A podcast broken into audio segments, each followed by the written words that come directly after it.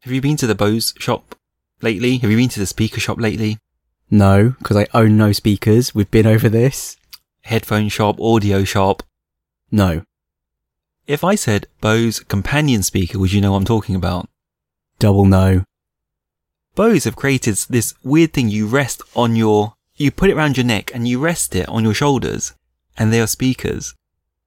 Is this like just headphones for people who think that everyone else should listen to their music too? My taste in music is so good. I need to share with the world. What? Why? Is this for when you're at home and you're relaxing? And you don't want things in your ears? Yeah. Because you've not seen them, you should please Google, please Google them now. Okay, okay. I'm going to Google these Bose companion speakers.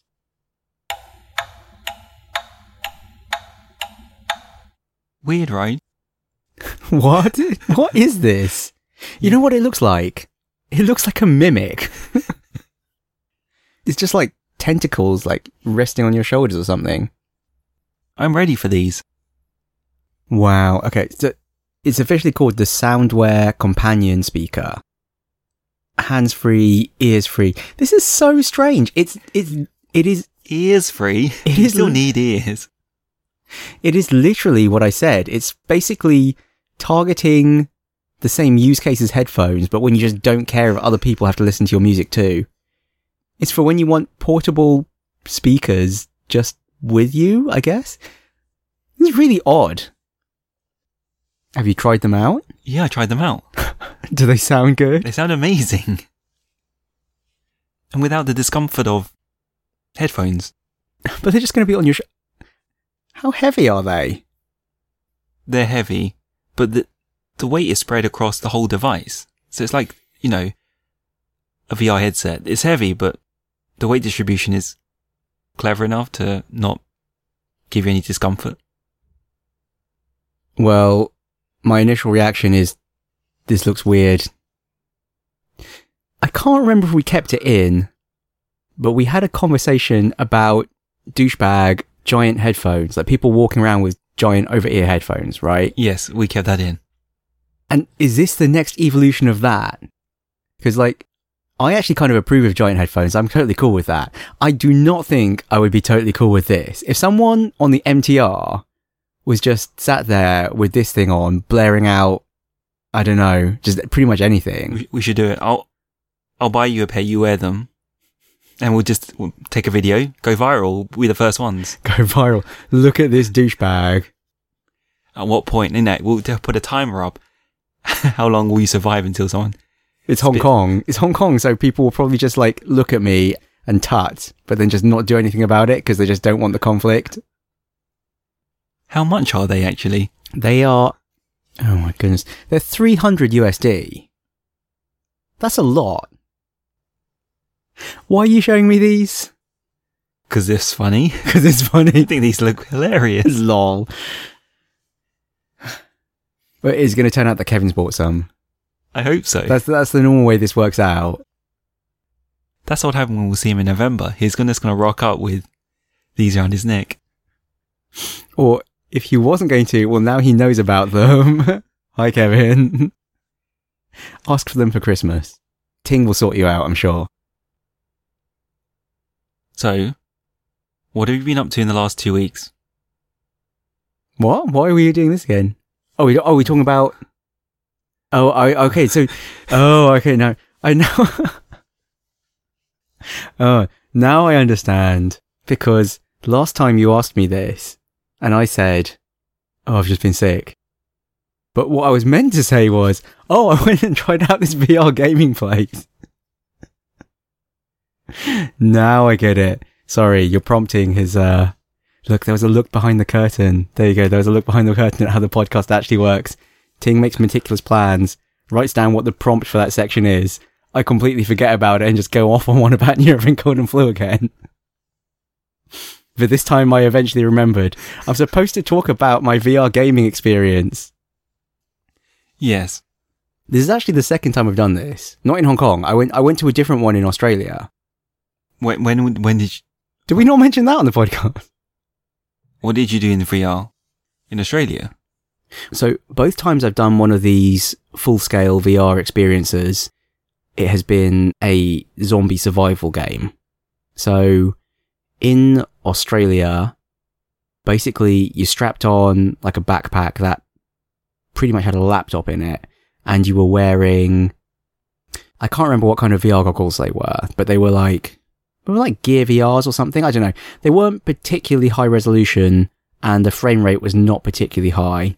And also it was very health and safety conscious. So, so they said to you, if you get too close to your teammates, the game will automatically pause because there's a proximity alert. If you run, the game will automatically pause. If you get too close to a wall, the game will automatically pause. You know, it was really like, they were really safety conscious. Both times? No, no, no. This is in Australia. Yes, that's what I thought. I was about to get to the good bit, which is, so fast forward a couple of years, because I, I think the Australian one had been running for a while as well, whereas this Hong Kong one is relatively new and it just has much better tech. So the headsets were, did we decide is it a Vive or a Vive? No, we didn't decide. Well, anyway, it's a Vive or a Vive. What did they call it? They just said it's the headset. they just put it on. They didn't talk about the branding. So you put on one of those. It again, has a backpack that's kind of like a laptop, but you also put on this vest that had like little motors in it so that when you got shot, it actually like punched you in the chest. So you were wearing like a waistcoat of like rumble motors and you could tell where you were getting hit from. You also, in the Australian one, you had kind of like PlayStation Move glowing orbs just on your head and on the gun. But in this one, they actually strapped little tracking devices to your wrists and also your ankles.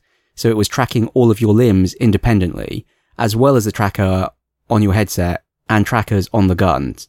So everything was tracked much more accurately. And no health and safety briefing. In fact, not only was there no health and safety briefing, but if you played the other game, which is a pirate game, instead of giving you guns, I think they actually just give you sticks and you just have to like flail them around and whack things. So they were, they were totally like, yeah, zombies will attack you. If you get taken out, you have to pick up your teammates, just grab them and like pick them up and like hold them to get their health back. Like, no proximity nonsense. No, don't run around. Just do whatever. Is it because you know where your teammates are in the game? Yeah. So you won't bump into them. Yeah, but in, in the Australian one, literally, if you walked within a foot of them, the game just stopped and said like proximity alert. Whereas this one, it was literally like just like grab them, flail the stick about, Hardcore. hardcore. Well, it's just the general Asian complete lack of health and safety laws. It's like, it's cool. If you hit yourself, that was your fault.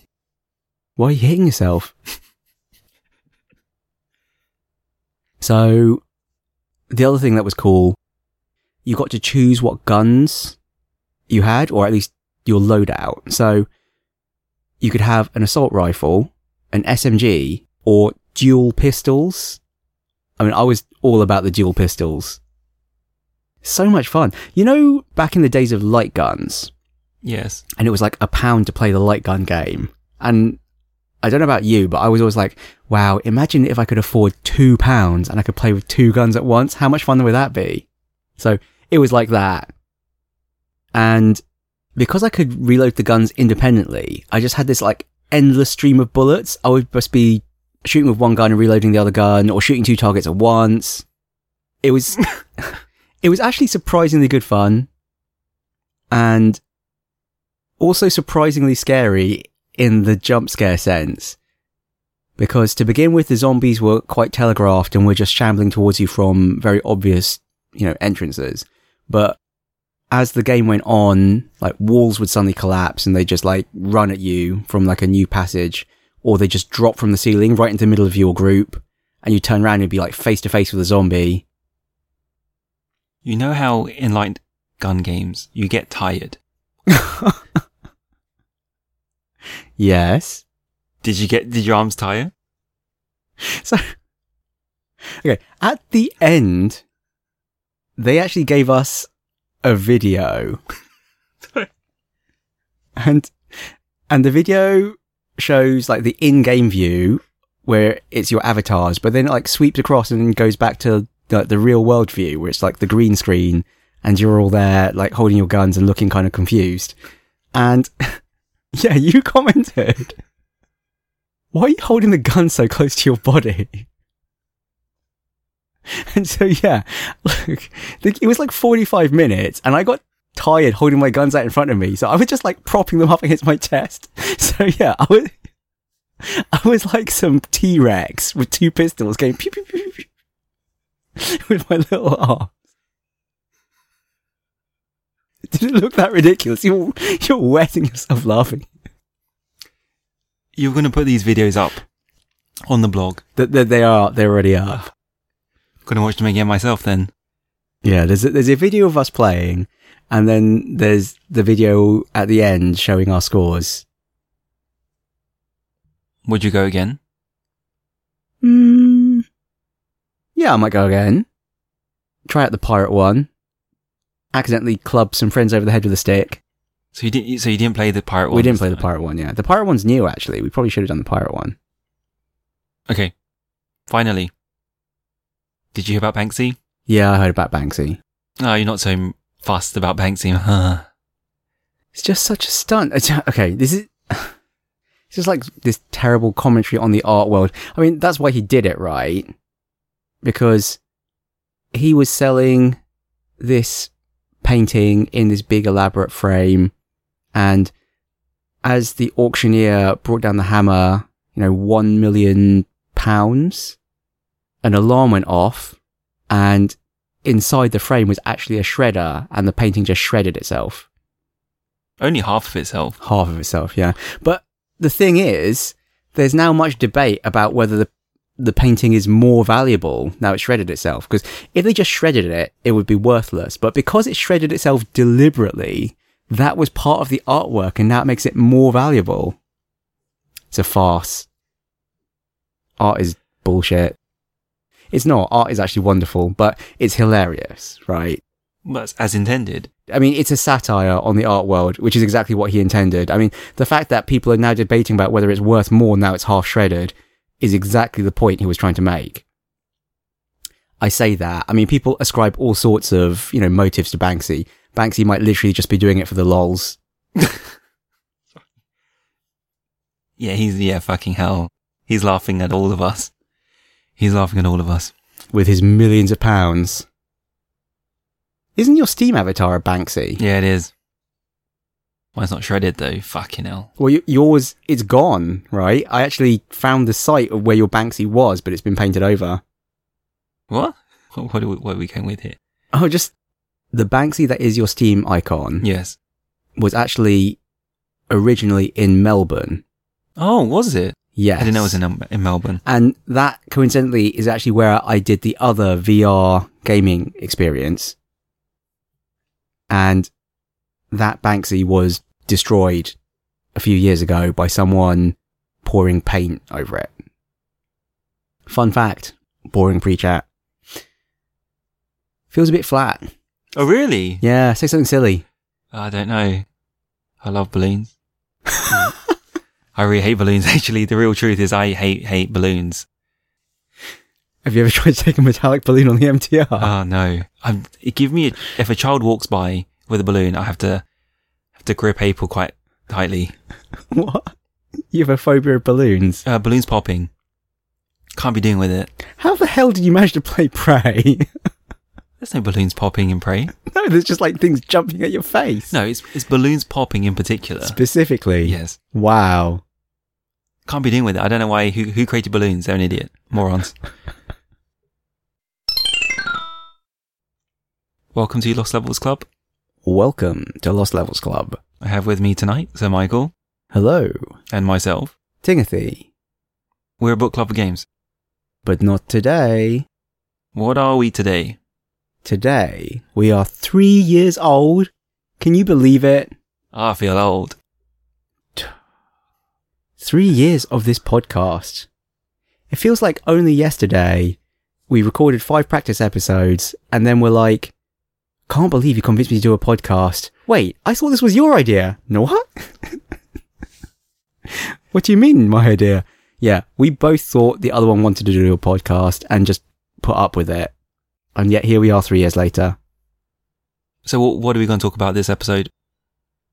So the topics for this episode, we're going to shamelessly rip off the Reddit time capsule and just make a bunch of predictions for five years time. Five years time? Three years time? Are we doing? Are we between, doing? what? between three between- and ten years time? Okay, I thought we we I thought we are doing a theme of three because the next one You're is just asking too much of me. You saw how much trouble you had with just picking stuff out. The time capsule is hard. Then the next one will be top three genres and top three games within those genres over the last three decades. So one from each of 1990 to 99, 2000 to 2009, and 2010 to 2019, which obviously we're not quite at yet, but close enough. I wonder if someone else starts doing this, I'm going to think they got it from us. They got it from us. They totally stole it. Plagiarism. Call the copyright police. We're going to be like the, what were those people who tried to do reaction videos and get them taken? Copyrighted. Yeah. It's us. This threes and genres thing is us, right? It's too complicated. No one's ever going to do this. But it's fun. It's hard. That's what makes it interesting. Everyone's tired of just vanilla top 10 lists. Another top tens, it's going to be top threes. It's even easier. Just, But just top- do top three. Top threes, but then another th- three, a three within the three to get you nine, almost 10. Top three squareds, top nines, top three threes. There you go. That's the key. And finally, The next book club game. s- Wi- sorry. you a snake? I was trying to pluralize you. Well, since we're going to do something slightly different for this year of the podcast, at least that's the plan.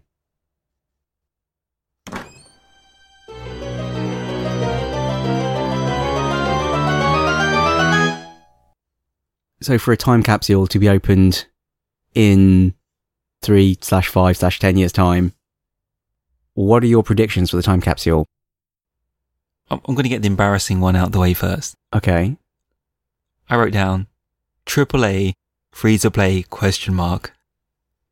Like Fortnite, Yeah. you know, like, don't we have this already? it already happened. Well, I mean, I was being flippant when we talked about this before we started recording, but is Fortnite a AAA game? I mean, it kind of is now, right? It's got a huge budget behind it because they just realized it's such a cash cow, but it wasn't actually a AAA game before, was it?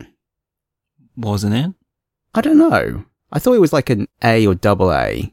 I mean, what makes something a AAA game? Was made by a massive studio. I don't know. No, Yeah, no, that's not true. Take that away. I, Yeah, don't, I don't stand by that one. massive studios will make art house or lesser titles that don't have a hundred million dollars plus behind them. So debatable whether Fortnite is the one, but if we haven't seen it already, then I'm sure we will see it because Fortnite has definitely shown just how much money you can make from free to play. Actually, to be honest, it's not as if we needed Fortnite to show us that, right? I mean, League of Legends, surely, Dota 2, plenty of examples of free to play games that rake in crazy money. Makes it seem even more embarrassing now you said it like that. This is obvious.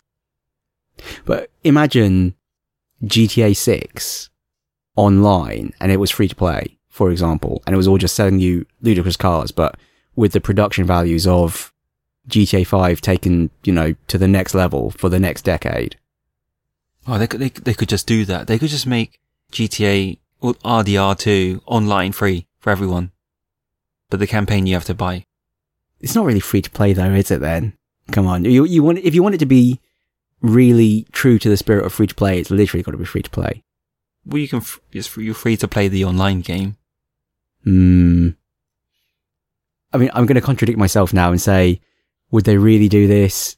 You wouldn't really dump a AAA budget into something you were just giving away on the hope that it became a huge thing. You'd iterate it. Yeah. Next. Which console will sell the most this generation?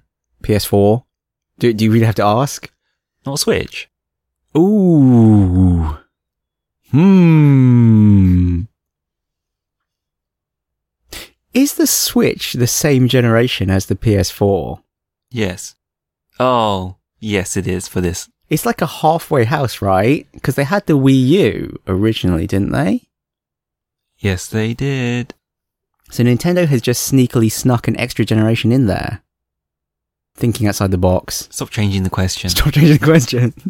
yeah, so for that generation, the PS4, I mean, for the generation the Switch is in, who knows? yeah, the Switch is definitely going to sell more than the PS4 Pro, surely. We're doing half generations now, right? Touche. Touche. I, I, do you think in five years' time, the PS4 is still going to be the current gen console, or do you think this is the end of generations? It's not the end of generations. So you think we'll see a PS5? Yes. And do you think we'll see it within the next five years? Yes. Really? Yes. 2013 they released the PS4. Yeah, but when did they release the PS3? I don't know. You're probably right, actually. I think PS3 was like 2006, wasn't it? I'm pulling it dates out my ass again. It might not even be 2013. yeah, who knows? When did Destiny come out? According to my notes, 2014. Okay. I think 2013 sounds plausible. Doesn't matter. Doesn't matter. It's a wishy-washy answer. No one's going to be able to tell whether we were correct or not. Which console did you give in the end? I said PS4. And I think there is at least a 60% chance that there won't be a PS5 by five years' time. Or if there is, it will, you know, just be out. You can't say that, just be out. Because we're, we're really hitting diminishing returns, right? I saw a funny Reddit thread, which who knows if I'm going to be able to find it again, but it says, wow, I can't wait to see what graphics look like in 10 years time. And it's got like a picture of Crysis and then it says fast forward 10 years and it's got a picture of Fortnite, which looks like way worse. And it's just like, oh, duh. On the topic of consoles, will streaming arrive in the next generation?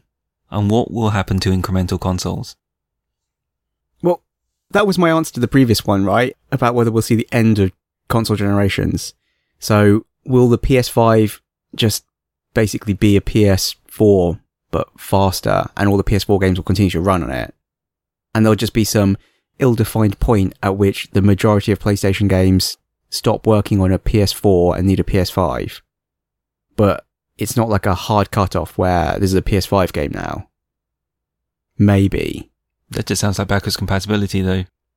But, well, no, I mean, but it's more like the PC sense, right? Where plenty of games come out today that you can run on a 10 year old PC. So there's no hard cutoff. And perhaps in the PS5 era, plenty of games will come out that can still run on a PS4. It's just whether they'll clearly demarcate the generation in the same way they did PS3 to PS4. Because you see it right now. In PSN Plus, you'll often get a free game and you can download it for Vita, PS3 and PS4. But they've obviously had to just literally compile three different versions. Whereas if you went from PS4 to PS4 Pro to PS5 or whatever you're going to call it, chances are it's going to be the same fundamental architecture. It will be some x86 with an AMD card, I guess, graphics wise. Incremental means m- more frequent releases though. Yeah, so will we see a PS4 Pro 2, PS4 Pro Pro? So you think that'll happen? Well, y- it could, is all I'm saying.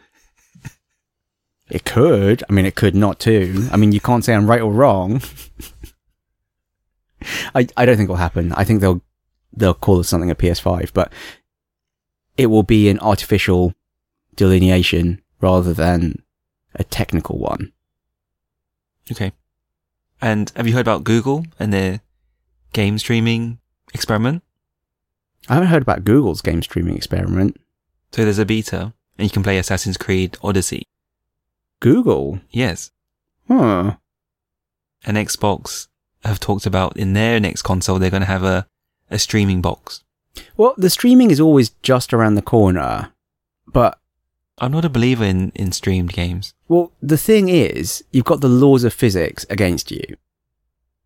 The game has to be running somewhere. And when you're not streaming it, the game is running next to you. So the light speed delay is basically zero.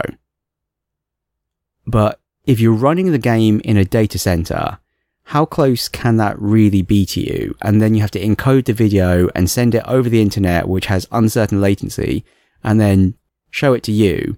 And then you have to input controller data that then has to make it all the way back to the data center. So you have this round trip time. Realistically, is this a model that scales? It scales, yes. But with the constraints of maintaining a good experience with low latency. Well, that one is a different question altogether. I mean, let's pretend we had magical instant transmission and you didn't have a light speed delay. Then it would be like, oh great, we can just have some big data center full of graphics cards and processors and you can run all the games on that.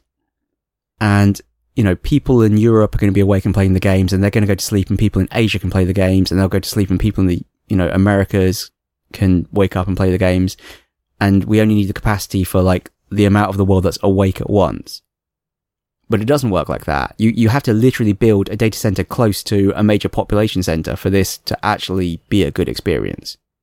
Well, you said you didn't have to worry about transmission times. Well, I mean, Well, then you, that will be okay. it- well, I said like you could do that if you didn't have to worry about translation times, but you do. Mm. That is the fundamental problem. It takes a finite amount of time to to send the data to and from wherever the game is actually running. So that's a no. There are certain genres of game for which it would be fine, but I don't think it's ever going to replace having the game running locally on your device as the primary way people consume games. Will another firm enter the console market in the next five years? I think this is a matter of perspective because you could argue that Apple has already entered the console market, Google has already entered the console market, Nvidia has already entered the console market, right? You have the Nvidia Shield, you have all these Google home devices, you have the Apple TV. So it really depends on where you draw the line at what a console is.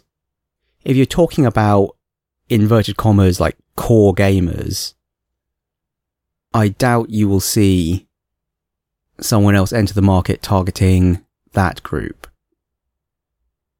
Okay. What's next for VR? Sticks with trackers on, so you can like hit your friends and pretend it was an accident. Domestic violence. Domestic violence. Oh jeez. Oh, that's that's too that's too close to home. Maybe. I think we will see lighter, more powerful, and wireless headsets. So I think you're going to see new use cases for VR. Like, you could just be lying in bed with a VR headset on. I hope not. really? That's terrible. You know, my, my random YouTubing with my iPad, right? You could just put on a VR headset. I mean, that would be terrible, actually. You're right. You Might never sleep again. Or instead of buying a giant TV, I mean, people have been saying this for years and it has never happened because it's never really been a good experience. But in theory, you could put on a VR headset and it can approximate an enormous TV. And is that a better experience than just sitting there and buying a big honking TV that takes up your whole wall? But there will be a point at which the VR display in front of your eye is so dense that it becomes harder to distinguish from your natural vision. Because the problem right now is that a VR display is very obviously not a good display. The lenses that they have to have and the distortion that introduces and kind of the screen door effect you get. It's not comfortable to look at it for long periods of time. You can kind of become immersed in it and you notice it less, but it's no good for like fine detail. but plausibly within the next five years, it could come to pass that it is as good as having a 4K display on your desktop. You can make a display that's dense enough and put it right in front of your eye such that it looks that good wherever you look. And then why have a massive monitor on your desk? Why have two monitors or three monitors? Why not just have a VR headset and pretend you've got a hundred? So businesses then. Yeah. Why not? And then you'll get into the funny situation that because all your coders are wearing VR headsets all the time to do their work, well, they need to interact with each other as well. So they'll have to start having avatars in the virtual space for when they're, you know, looking at their screens to write their code. But when they turn to look at each other, they have to see something. And then people are going to have to start having avatar representations of themselves, but permanent avatar representations of themselves because they're not ones they just dip into for an hour or two in a game. They're ones that they are wearing day in and day out. So your VR representation of yourself will become as much a fashion statement as the clothes you wear. And it will trigger a whole new industry of like VR design, like VR avatar design. That's a very good answer. You gave me a lot more than I expected. And that wasn't wishy-washy. Boom! That's my prediction. Let's see if it comes to pass. Next one. Will AR be a thing? No, it's garbage. No. yeah, it probably will be. Will glasses replace phones? I doubt it. Because It's kind of inconvenient. I don't think within the next five years, we're at the point where you can fit a good display in a pair of glasses that you can see through with sufficient computational power to do anything useful. I mean, I might be totally wrong about that, but I don't think you'll get a good experience with what you could fit in glasses that aren't incredibly obtrusive. I think it makes sense. Just the tech needs to get there. Well, it will be very strange once it does become a thing because you'll never be able to tell if someone's really paying attention to you. Oh. Well, you might. You'll just see people's like eyes not looking at you. It will be very odd. It's already odd when someone looks at their phone when I'm talking to them. Hmm. It will have all sorts of strange impacts for human culture, Like phones. like phones. I don't know about you, but because Hong Kong is so safe, you know, as in the crime rate is so low, I find myself literally walking down the street looking at my phone, just relying purely on my peripheral vision to make sure I don't walk into people. It's really bad. And the thing is, loads of other people are doing the same thing. It's not even unusual here. Why, why are you doing this? Just to try and cram more in, just try and cram more media into my day. It's because of, you know, the four hours of YouTube. You need to, get, get Yeah, everything wait. else in. esports. Olympics. So to phrase this as a question rather than two words, There's punctuation there as well. Appreciate it. you are asking, do I think we'll see esports at the Olympics? There's two, actually. Well, you know, what do you think of esports? Will it make it to the Olympics? What, you know, where will esports be in five years time? Ten years time? I think we'll see televised races of Link to the Past round. Obviously not. Even though that would be, even though that would be amazing. But no, I do not think we'll ever see esports at the Olympics. In our lifetimes as well. We can extend it that far? Yeah, I would extend it that far. But I think that's because the Olympics is very much about physical activities. I mean, I know they have shooting, but that's still like a dexterity thing, right? There is like a mental Olympics, isn't there? Where they play chess and have other m- mental games. So potentially that could be a better fit, but I don't think we'll see it there either, to be honest. I don't think we will see esports in any of these traditional settings. But equally, I don't think that means they aren't successful. I just think that means it's a break with the past. Like the Olympics is a big traditional event with ancient history, although of course there's a big break between the ancient and modern Olympics, but still. It's like linear TV, right? You've got this one event, people decide what you're going to watch and when it's going to happen, and everyone goes and watches it and it's a big thing. But, you know, where are esports happening? You're having tournaments all the time. They're on the internet. They're televised on Twitch, right? Maybe we'll never see the mainstream, in inverted commas, media pick up esports, but that doesn't matter because all that's going to happen is that the people that matter, the people who have the spending power are actually going to stop watching mainstream linear media. They're all going to be watching Twitch. They're all going to be watching YouTube.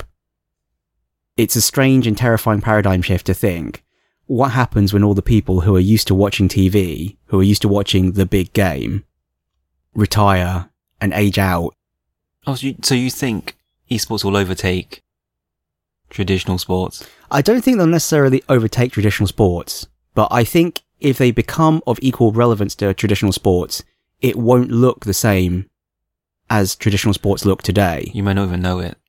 You might not even know it because maybe you'll never go and see a PUBG tournament on TV or a Dota tournament on TV, but for sure those tournaments are happening and they're going to have hundreds of thousands to millions of dollars of prize money.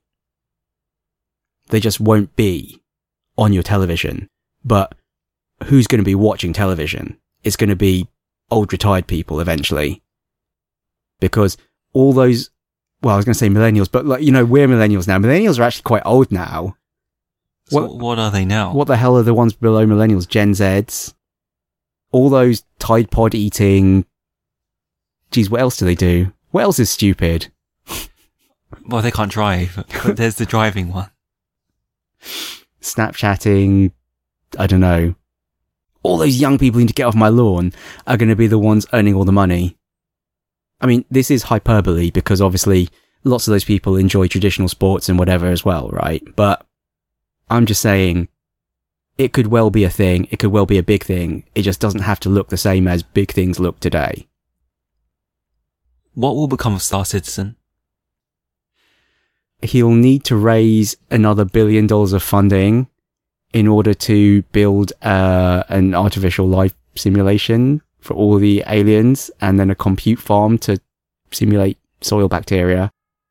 I mean, we're still 20 years from release at this point, right? Or something. I, good, what the hell is going on with Star Citizen? I actually really don't know. I've not been paying attention to it. I did back it right at the beginning. I actually put in some money to back the game. And as a result, I still get emails. So I know there is some like Citizen Con 26 or something happening. Is it 26? There's a con. I can't believe it. what was that? It's a con. uh, I really don't know anything about it other than that it's just consumed $100 million and I never even downloaded whatever it is I got for my 20. So You don't matter to him anymore. I don't matter to him anymore for sure. Something will come out, right? I mean, stuff has already come out. A game has come out. I don't want modules. It does look good. It's just weird and fragmented. Do you think something will happen in the next five years? Something's going to happen. For sure, something's going to happen. Thanks. something will get released, please. I mean, it really should, but I actually wouldn't bet on it. Okay, so yeah, my my prediction for the time capsule is no. We're not going to see a complete inverted commas release of Star Citizen. Finally, an, e- an easy one. N64 and GameCube classics. I think we won't. Oh, ooh. I'm saying this. I bet in a month's time Nintendo announces an N64 classic, but Before we release this ep. yeah, that's right. That'll be the funniest. That'll be the funniest. But I think it's plausible that we won't see an N64 classic. I think we're going to see the PlayStation classic not do so well either.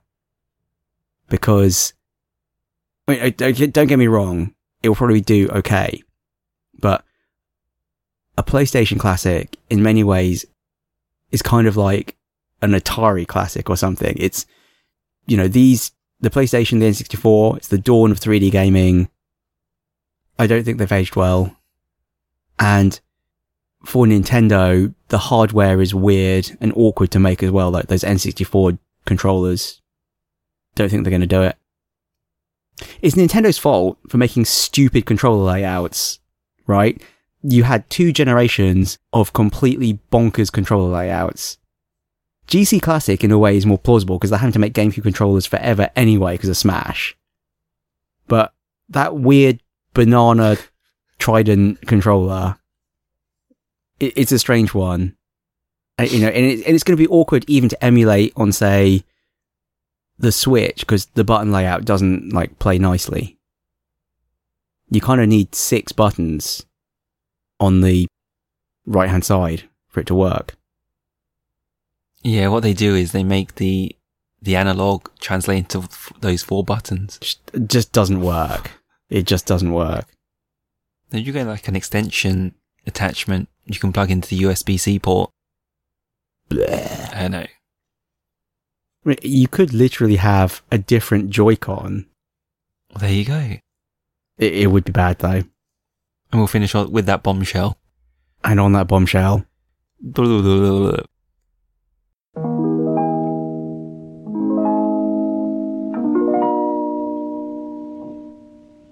Three is a magic number. Yes, it is.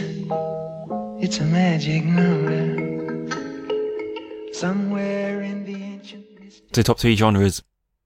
top three genres, top three games from each, from the past three decades. Boom. Could this be any more complicated? I was really impressed with myself when I I thought this up. I magicked this up my, I magicked this out of my ass. Well, you actually said top three genres, and then I said, "Oh, let's let's do like a theme of threes. Let's do top three games from the top three genres." And then you were like, "Oh, I can better that. let's bring in this decades thing." And then this caused my brain to melt because I realized I just can't remember any games in the period 2000 to 2009. I just don't remember anything. I just didn't want you naming everything from the nineties. Well, this is what we discovered. Literally every game I liked seemed to either be in the 90s or after 2010, after 2010 or 2011, right? 2000 to 2009. Bleh. I, Like, I really struggled. I think most of my choices are right on the cusp of like, right at the start or right at the end of that decade. We were both busy studying at that time or getting work started. I think I had the same problem. Hmm. Well, my other issue was that I probably could name you games, but it was very difficult to name three games from those three time periods for a specific genre because it's not like, oh, I love simulation games, I only play simulation games, or I love FPSs, I only play FPSs. I play all sorts of garbage. And my favorite games they're all from different genres. So trying to pick three genres and find three games in that genre, I found it tough.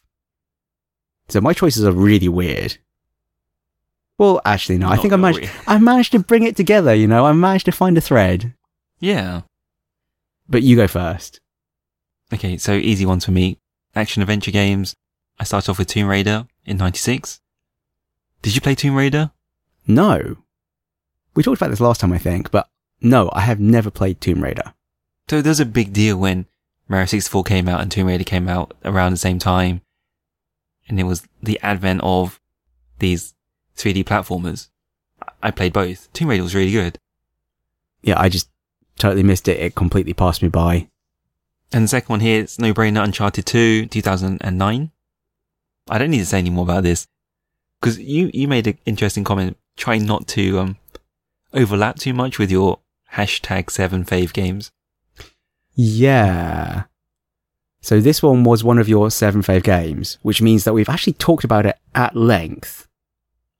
A year ago, two years ago, in fact, it was the one year old episode we did seven fave games. Cripes, we're so unoriginal. You can't, you can't just magic up another list of games just because. And finally, I finished this with RDR. It's actually quite hard to find games in the last decade that were good or original, I feel. In the action adventure genre. Yeah. Well, I think it's kind of depends on how you define action adventure because I think you can make an argument that, say, Zelda is not an RPG. It's an action adventure. I thought you were going to say Dark Souls. Well, that too. Genres are a stupid concept. But we like to categorize things. We're human. We like to categorize things we're human, yeah, but to make an inflammatory statement, Please. you know, it's how they say like race and then they go and say, oh, race is actually not a real concept. Like if you look genetically, race isn't really a thing. And I would say it's kind of true of games too. We just arbitrarily categorize these games, but you can kind of put them wherever you like. And that's my argument and I'm sticking to it because I've also got some fairly tenuous choices later on. You know, you, you can't critique or provide commentary on this stuff unless you can categorize it or find some language to define it all. But fuck it, it's games. It's not highbrow. It's a convenient bucket. So, my first one then, the genre, RPG, first game, Secret of Mana, 1993 on the Super Nintendo. Who released, who, who developed Secret of Mana? Squaresoft, before they merged with Enix slash Enix to make Square Enix. Not many RPGs actually got released in the UK. For example, none of the Final Fantasy games were released in the UK until Final Fantasy VII. Final Fantasy Mystic Legend or Mystic Quest or whatever the hell it was called doesn't count. Trash. Secret of Mana. It was an RPG with leveling up, different equipment, resistances, spells. Games like that were so strange, right? Like, nowadays, if it's a big title, you'll know it's coming. There'll be all sorts of reviews. Also, I'm a grown up now. If I was going to spend 60 USD on a game, it wouldn't really matter. Okay. I mean, within reason, obviously. If I bought the entire contents of Steam, I would be bankrupt. But, you know, I can do it once or twice. It's not a big deal. When I was a kid, obviously, I had very limited funds. But I was also completely reckless and would just sometimes be like, oh, this looks good. I'm going to buy it. That's all my money for the next six months gone. This was one of them. I remember being in John Lewis, which is a UK department store, and they had a game section, and I just saw this game and thought it looked really cool From the box art. from the box art. Had read no reviews, hadn't heard of it. I do think it was just arbitrarily reduced. It was like twenty pounds, which is really unusually cheap for a That's- SNES game. It's never a good sign. It's also possible this memory is completely fictitious, Saw it on YouTube. but I bought it and it became one of my favorite games. I think I later read reviews of it and then there kind of emerged a rivalry between this and Link to the Past about what was the best SNES RPG. And I kind of could easily have put Link to the Past here in this slot too. But I'd also kind of argue that Link to the Past Zelda isn't necessarily an RPG. But what is an RPG anyway? Moving on. Morrowind, 2002. I think this is actually the best Elder Scrolls game. Kind of controversial statement because it's actually a total jank fest and has the most annoying enemy of all time, the Cliff Racer. I've heard that people agree with you because it's the most fantastical of the series. I don't necessarily think it's the fantasticalness of it that I'm really enjoying though. I think the thing I liked most about this is that it really doubles down on the sandbox elements of the game. It's a real bridging point between the old and new Elder Scrolls games, right? So there's Arena and Daggerfall, which are sprite based. And they really come from an era of RPGs where things were ridiculously hard and just didn't work half the time, but that was just completely acceptable because people would put up with that back then. And when you want to talk to someone and ask about something, it's not like you choose from four options with the D-pad. You had to type in what you wanted to ask about. And Morrowind has some aspects of that still in it. I remember there's a quest where you need to buy some rare book and you've heard that this particular bookseller has the book. So you go and say, Oh, I'd like to buy this book. And he's like, Oh, I'm not sure I've got it. You'll have to go and find it. And you just have to walk around this bookshop and try and find that particular book amongst all these huge piles of books. But that's all part of the immersion. The other thing is that the magic system is literally a system. So it's not like these are spells you can learn. Here's a book that teaches you this particular ice spell. It's ice is an attribute and you can put this much power into the spell and you decide what the spell is. You go to a spell maker and you define how many mana points you want it to make it cost. You define whether you want it to like be a ball or a bolt or an explosion. And then that makes the spell. And there are other effects you can have too, like increased speed or levitation or teleportation and you make the spell. Which means you can make some totally broken but awesome spells. I remember my completely OP character where I made a really cheap levitation spell that lasted for one minute. So it was the weakest strength of levitation, but it had a really long duration. But because it was so weak, it was still affordable to cast. On the face of it, it was completely worthless. Because the levitation effect was so weak, it took absolutely ages to fly anywhere. I'm literally talking a like a centimeter per second, like hovering very slowly upwards. So it seems pointless. But there is an item in the game called the Boots of Blinding Speed, which do exactly what they say on the tin. When you put them on, they buff your speed by 300 points and they make you blind. But, sorry, this is going down a rabbit hole. There's a piece of armor called the Savior's Hide and it has a very high magic resistance value on it. And I could also make a spell that had a duration of only a few seconds that had another almost as high magic resistance power on it. So I put on this armor and I cast my super high magic resistance spell and then I put on the boots. Then I resisted the blindness and now I just permanently had extreme speed but could still see. And then I could cast my incredibly cheap but long lasting levitation spell and now I had extreme speed and could fly and was just supermaning around the island. And that is the sort of thing you could do with Morrowind, and that is what made it so awesome. They didn't make a spell that just did that. I figured out how to do that, and I did it, and it worked. And then it crashed. Well, yes, but it was worth it. And then the last one, Dark Souls. So, I mean, I've talked about this before many, many times. This was one of my seven fave games. Not to mention that game journos, professional ones, love to talk about Dark Souls. Everyone loves to talk about Dark Souls. It's, it's the current darling of this is the Dark Souls of something.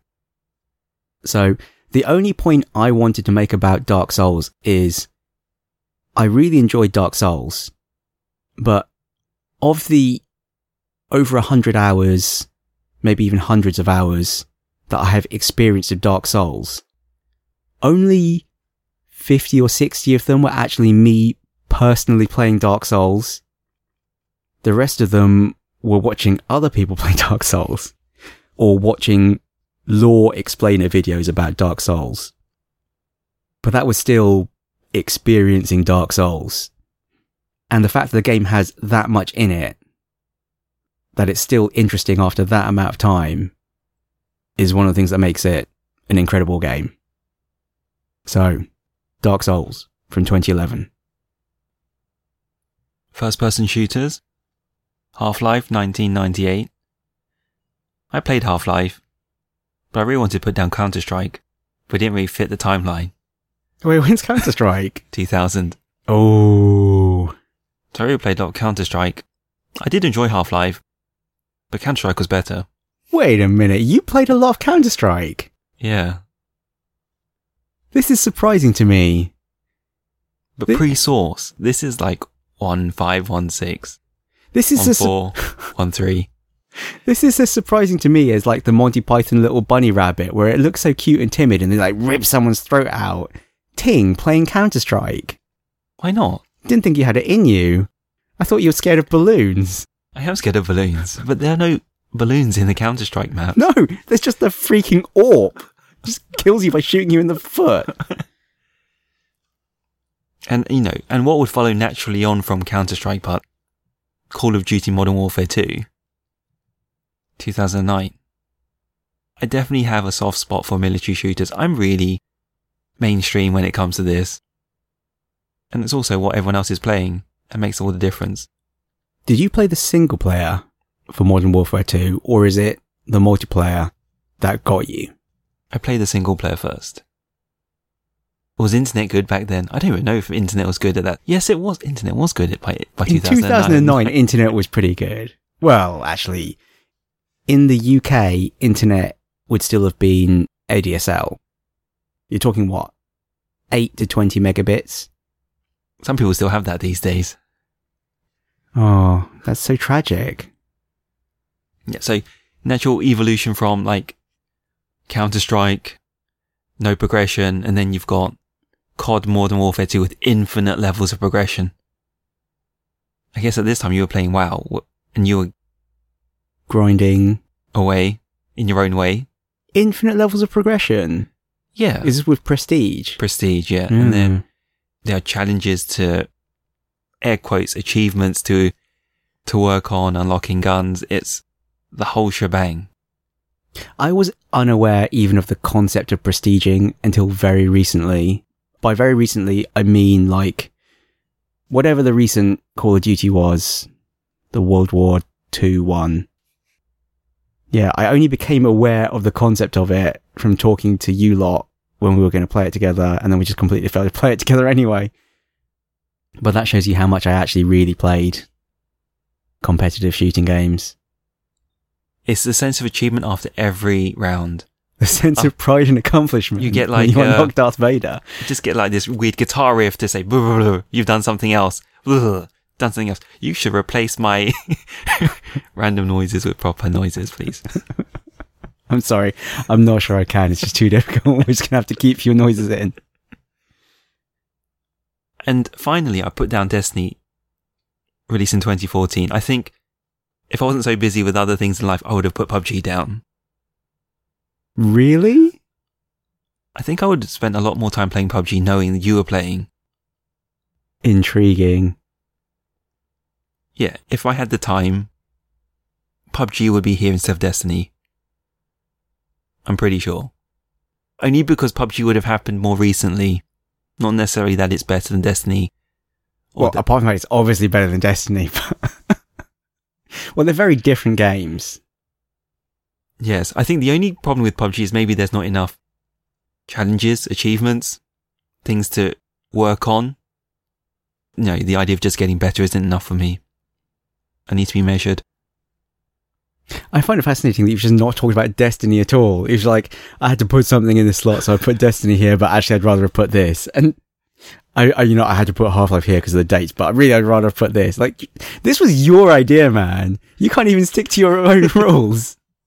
Why did I work so hard to pick games that fit your dates and fit your narrative and made this, you know, interesting conversational thread? Where you're just like, oh, this is just like farts them out, whatever this one.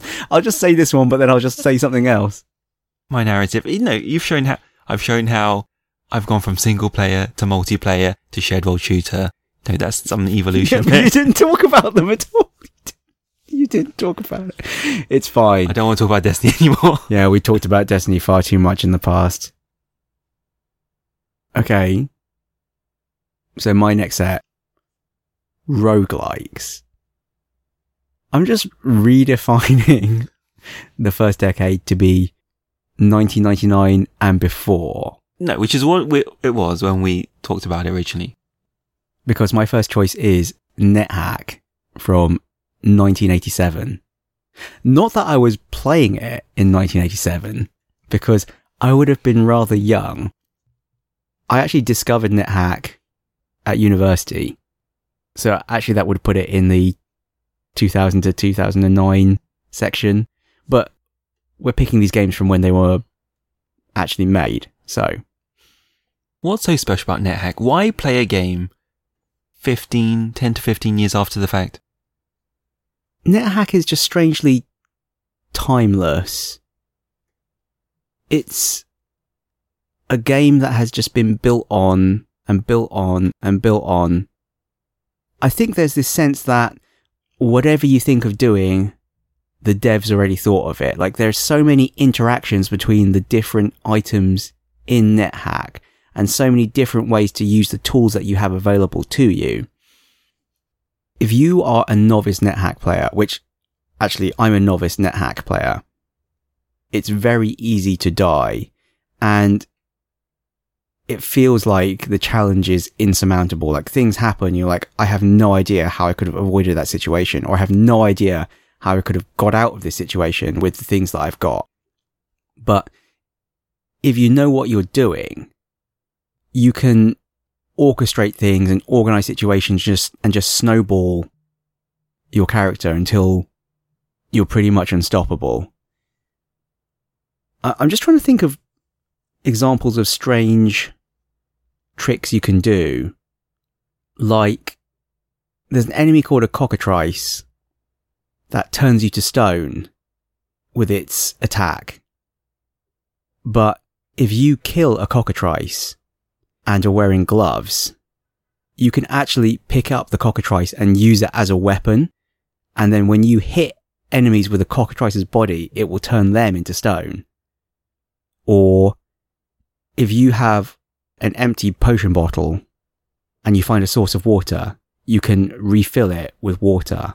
And then if you find an altar to a god that you're aligned with, you can put that water on the altar and turn it into holy water. And then if you've got like a dagger, you can dip it into that holy water and then now it becomes an enchanted dagger. Like there's all these weird things you can do. And all of this in an interface that's basically just a terminal window with text. And you have to inscrutably memorize that, you know, D means dip. How often do you need to dip an item into another item? I don't know, but there's a special key that does it. It's hard to master, but it's very, very deep. And it's still being developed to this day. The next one, Diablo 2 from the year 2000. is very tenuous. I'm totally calling Diablo 2 a roguelike. So you're going to justify this call? So the original Diablo was an attempt to make a graphical version of Rogue. So Rogue is obviously where the name roguelike comes from. And it's one of the games in the family tree of games that eventually led to NetHack and then obviously everything else. But the people who wanted to make Diablo, they were trying to make a more accessible version. So they wanted to put graphics on it. But it was still a turn-based game. And then one day they made a version of it where the next turn button was just permanently held down. And then they realized, hang on a minute. When it's not turn-based and everything just happens all the time, it's actually way more fun. And then Diablo 2 obviously was designed from the ground up, expecting it to be real time, but it still kept a lot of those aspects of the original Diablo and Rogue, which inspired it. So the maps are all completely randomized. And if you're playing in hardcore mode, you have permadeath. So I'm totally calling this a roguelike. I'll take that. I wasted way too much time on Diablo 2. I think we've talked about it before. The whole strange economy of Stones of Jordan. Yes. Now you didn't have many. I had one. Sad times. But I sunk a lot of time into Diablo 2. And for the 2010s, The Binding of Isaac. Although there are so many other choices I could have chosen, right? We're definitely in like a roguelike renaissance right now. Pretty much everyone is shoving roguelike elements into every game. I mean, I think I listed uh, as alternatives for this FTL, Enter the Gungeon, Slay the Spire. Slay the Spire even. Geez, yeah. There, there's so many roguelike games right now, but I think one of the ones that really popularized the genre again was Binding of Isaac, which is a kind of crazy game. I don't think Ed McMillen ever expected it to be as popular as it ended up being. It's kind of just disgusting, right? There's like poop and blood and death and it's this criticism of evangelical super preachy whatever. Like the mother is taken in by some preacher on TV or hears voices in her head and decides to sacrifice her son Isaac in the biblical sense. All the endings are kind of ambiguous but they strongly imply that Isaac just dies one way or the other. But none of that really matters. Like what people really play it for is the gameplay which is excellent and following the theme of you can clearly see what I like, it's very systemic. There are hundreds of items in the game, they all affect you in different ways, and they combine and synergize in strange and unexpected ways too. But because there are so many hundreds of items in the game, the chances of you getting one of those amazing synergies, when's it going to happen? You don't know, but when it does happen, it's like, wow, I never thought that this plus this would equal awesome. But it does. That's what, like Morrowind. You were just trying to recreate Morrowind. Alright. Your last one? Oh, my last one. RPGs, but really Zelda. So, first one, Ocarina of Time, 1998. I've mentioned Ocarina of Time before. I'm so confused. Have I played Ocarina of Time on the 3DS? Do you have Ocarina of Time on the 3DS? I don't. I've got Majora's Mask on 3DS. I must not have played this on the 3DS. It's one of those I've watched on YouTube. I think it's happening in reality. Did you play it on the N64? You had it back in the day. I played it, yes, but I finished it on the GameCube.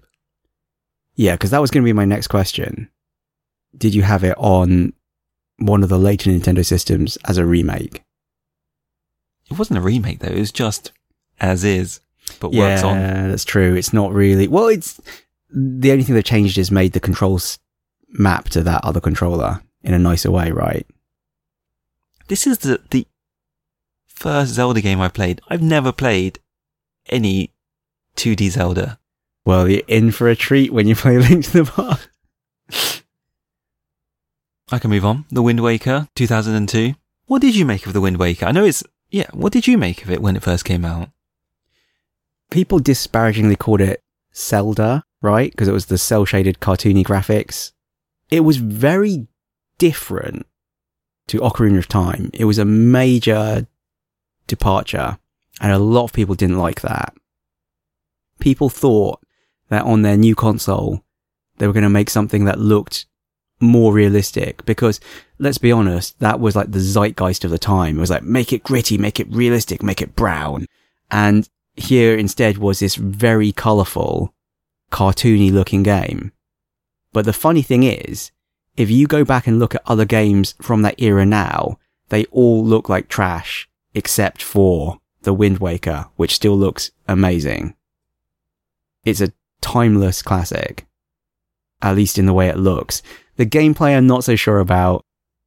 The Triforce fetch quest at the end. Yeah, that wasn't ideal. I think that's where I stopped first time round, had to bring it back up after a period of time. the ending's just kind of sad and melancholy too, right? It's just, But you're not playing Zelda for the story. are you kidding? I'm playing everything for the story. It's only you who does doesn't do the story.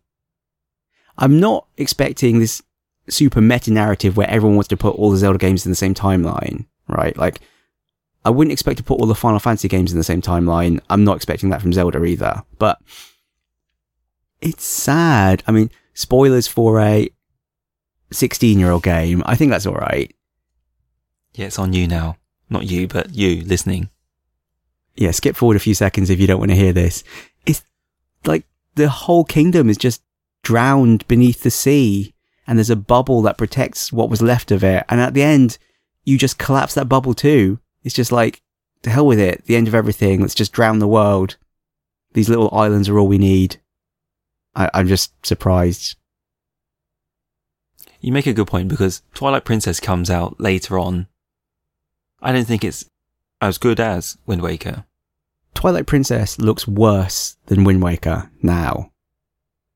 They had to do Twilight Princess HD because if you just took the vanilla Twilight Princess and scaled it up, which in fact is what they've done on the Nvidia Shield, because that's actually available in China, it doesn't really look very good. Having said that, they did also make Wind Waker HD, which tarted it up some more as well, but I would say that the vanilla Wind Waker still looks much better than the vanilla Twilight Princess. I, I did complete Twilight Princess HD, and I've not, I've not put it down on this list because it's not as good. and I skipped Skyward Sword. You didn't miss much. And finally, Breath of the Wild 2017. I know you've complained about this game. I know you don't like the cooking. I know you don't like the durability. But you should focus on what's good. I am being a bit facetious when I diss Breath of the Wild because Breath of the Wild is incredible. Playing Breath of the Wild was one of those few moments in the last 10 years that kind of recaptured that magic of playing games in my youth. I genuinely didn't know what was going to happen next, or I thought they can't possibly have done this, but then they had. There's so many moments like that in Breath of the Wild. I wonder if gaming today is a lot about expectation management. And if they are able to manage expectations so that they're very low, there is a much higher chance of you being in awe of what's on the screen. Cause you're right, everything it does seems quite special, but is it really special? I don't care. I don't know and I don't care. We can leave that conversation for another day. I do think it's interesting that so many of the games that we probably would have picked if we didn't have this restriction on one per decade would have been pre 2000. And is that really because the games before 2000 were that good or that experimental or that different? Or is it just that that was when we were young and those were like formative years and that's when we decided, you know, this is what makes a good game or these are games that really stuck in our memories? I do wonder what would happen if you took like an 18 year old and asked them to like go and make this list. Except that they probably won't be able to because they haven't played that many. But you know what I mean. But that is maybe a deeper conversation for another day. Yeah, you, yeah, oh gosh. Just imagine if you have Kevin in here with us making this list and Wait, wait, how old's Kevin? I don't know. Younger than us. Yes. Jeez. But he would, you I, I think you'd find some of his suggestions offensive. Okay, note to self, in a future episode, let's get some 20 somethings to give us their ideas. There's Kevin. There's my PUBG squad, Yes. because I still hang around with 20 somethings. That'll be enough to get started. Yeah. Yeah. yeah, there you go. Or if you're 20 something, write in. Please. Write in with some suggestions. But if you're not, you can still write in, please. if you're not, if you're older, write in with some suggestions. Just give us your first digit of your age. So is this me to finish up? Yeah. So, my last genre, kind of boring. I also picked FPS. I also picked Half-Life. 1998 is the first one. I probably could have picked something else. Don't say that. You, but Come on. Maybe I would have picked something. no, You I'm can pick kidding. something else or you're not picking something else. I'm kidding. I'm not going to pull a ting. We've talked about Half Life so much, though, right? It was one of the seven fave games before, wasn't it? Well, it was one of yours, I think. Mm, uh, oh, really? Hmm. Not sure if I stand by that one anymore. Half Life surely was the birth of the cinematic FPS. Because if you think FPS games before Half Life, Doom, Quake, Hexen, Heretic, Duke Nukem. the plot was secondary and it was more about the shooting. But in Half Life, the shooting was just the way you experienced the plot. Maybe this is why you didn't care for it because you don't care about story. But Well, I do, but I really. Go on, sorry, it's your moment. no, that's it. That's it. So, apart from the last bit, which I think most people think was brr, brr, like, you know, sudden falling off a cliff. Crowbar to the brain? Yeah. The last section of Half Life on Xen, disappointing. But all the way up to that, awesome. I remember playing it during my exams. What? I remember after every exam, I'd, I'd play a bit of Half Life, and during revision, I was playing Half Life. This sounds dangerous. But you need something. You need some sort of reward, no? For your efforts. Your reward is success. Yeah, I don't know. I was probably playing Diablo 2, so it's not like I can talk. My next one Deus Ex from 2000. This was probably the first immersive sim game I played. There were a whole bunch of them that came out around about this time because there was also System Shock 2 and there was Thief and Thief 2 as well. But Deus Ex is the one I played the most. I really enjoyed the story. It introduced me to all these crazy conspiracy theories about the Illuminati and so on, which I'm not sure necessarily was a good thing, but yeah, fantastic. Has it made you the way you are now? what does that even mean? I'm mean? not even sure what that means. You're just normal. just terrified of greasels. Did you, did you play it? Yes. Okay, so you know what I'm talking about. I about. have no idea what you're talking about. All right. It was also just a really clever game. It had many branching paths. So even quite early on, you could kill like the terrorist leader or you could let him escape. You could accidentally on purpose kill one of the other counter-terrorist agents because you secretly sided with the secessionists or something. You could rescue your brother. You could not realize that your brother usually needed rescuing and as a result he'd die. There was a lot in there. I do think the disappointing thing was that the endings were all kind of the same, right? You got to the end of the game and you could do one or three things and you'd get a different ending, but everything you did up to that point kind of didn't really matter. Also, plasma weapons were trash, which is disappointing. Plasma weapons sound like they should be amazing, but actually they're just like pew and they're really inaccurate and do nothing. Too bad. And then let's all forget about Invisible War. And then to end it, PUBG 2017. Of course I'm going to pick PUBG. I was never really into competitive FPSs before. Like I played them, but I didn't really care. Like I was just playing them because other people were playing them. But I didn't really, really want to win. And PUBG is the first time where I played a game and I play to win. I actually also really enjoyed the Battle Royale film. And so the thought of this, you're on the island and it's you versus 99 other people, survive, you know, that also just really got its hooks into me. Fantastic game. I can't believe I played like, actually, we, we talked about my thousand hours of practice, right? And you were doing a video documentary of them that's kind of just faded out. You did actually make one that hasn't been released because you realized you missed out loads of videos and you have to do it again. And I think that just broke your soul and now you've given up. But I'm currently on 560 something hours, I think. So Still going strong. I think the problem is I kind of peaked around 400 hours. My performance at the game at 400 hours was significantly better than it is now.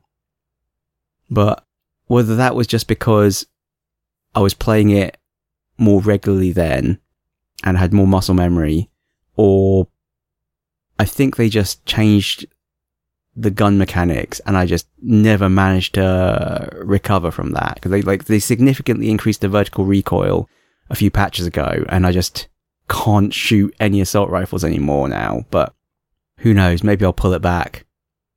I mean I'm not terrible at it. You know we still win from time to time but it's a far cry from the at least winning every week and at one point winning every day. You know now We're not playing every day though. Yeah, now we're not playing every day. I think we win less than once a month, right? So that's a significant downturn from our previous performance. But I'm also only playing on weekends now, so it's probably better for the rest of my life. It's still a great game. I still prefer to play PUBG over any of the other Battle Royale games that have come up recently. And we're playing in first person perspective before anyone says this isn't an FPS even though I think I'm actually better in third person, but you know, I have to take one for the team. That's it. That's it. Boom.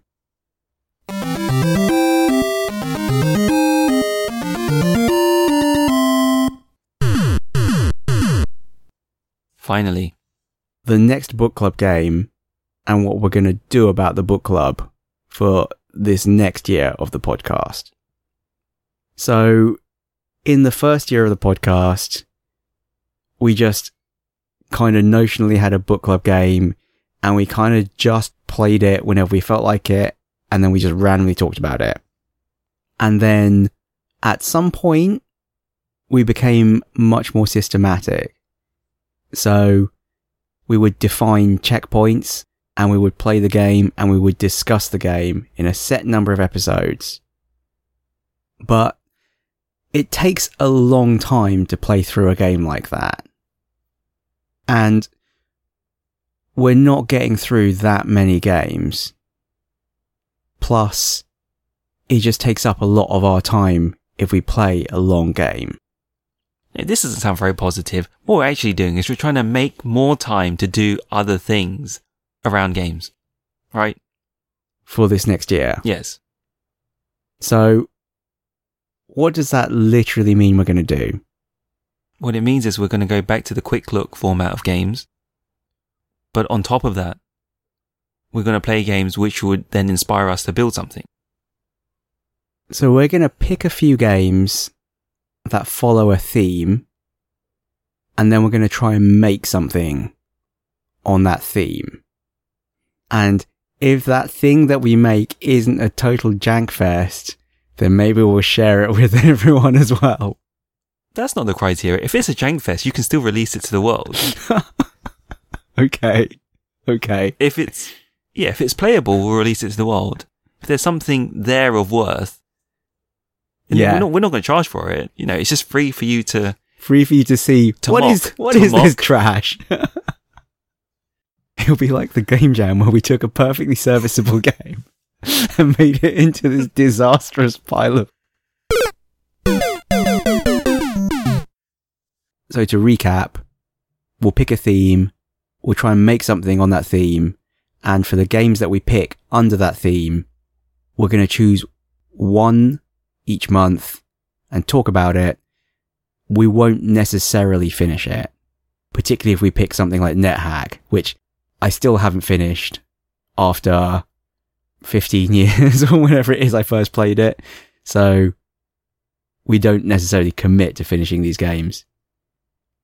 But for this first one, we definitely should finish it. Right, Ting? yeah. Especially with your save states. I love scumbag. I love these save states. So, step one, get Switch Online.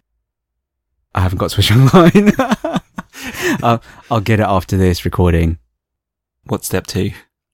Step two, play Super Mario Brothers. So, the first theme is going to be platformers.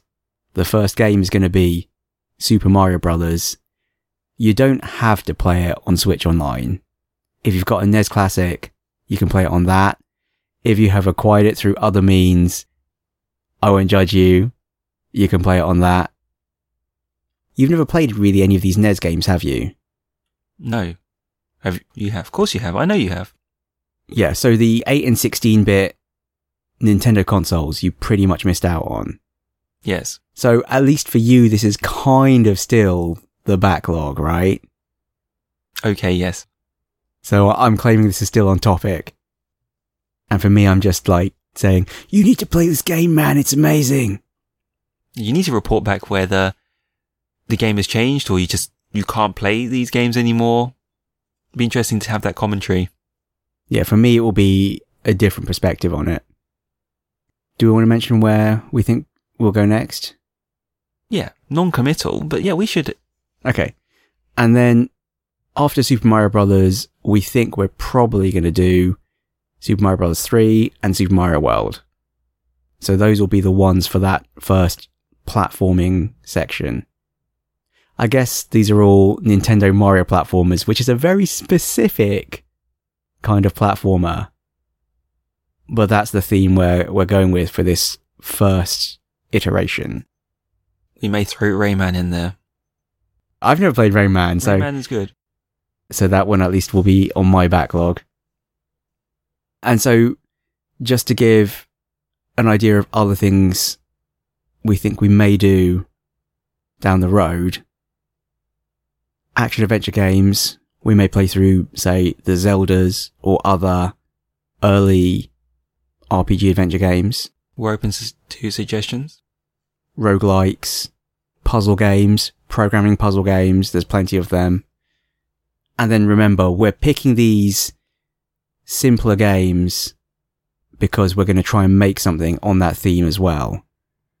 As much as we would love to pick RDR2, I don't think we're quite up to making RDR2 yet. RDR2 2D. RDR2 2D, yeah. D-make. It's just 2D horse testicles. That's the important part of RDR2, right? It seems to be all anyone's writing about on the internet anyway. Yep. And if we're going to build it, it's going to be janky. So, you know, that's going to be an effort. Yeah, let's just not do that. We were Lost Levels Club. We still are Lost Levels Club. Please rate and subscribe to us on iTunes. Please, please, please. You can find us on email, Mike.and.ting at lostlevels.club. on Twitter, At Lost Levels Club on Reddit, slash r slash Lost Levels Club. on YouTube. And Twitch as Lost Levels Club. So, Michael, Hmm. what are you grateful for today? I am grateful. There's another public holiday next week. Can you believe it? Another one. So, Michael says bye. Bye bye.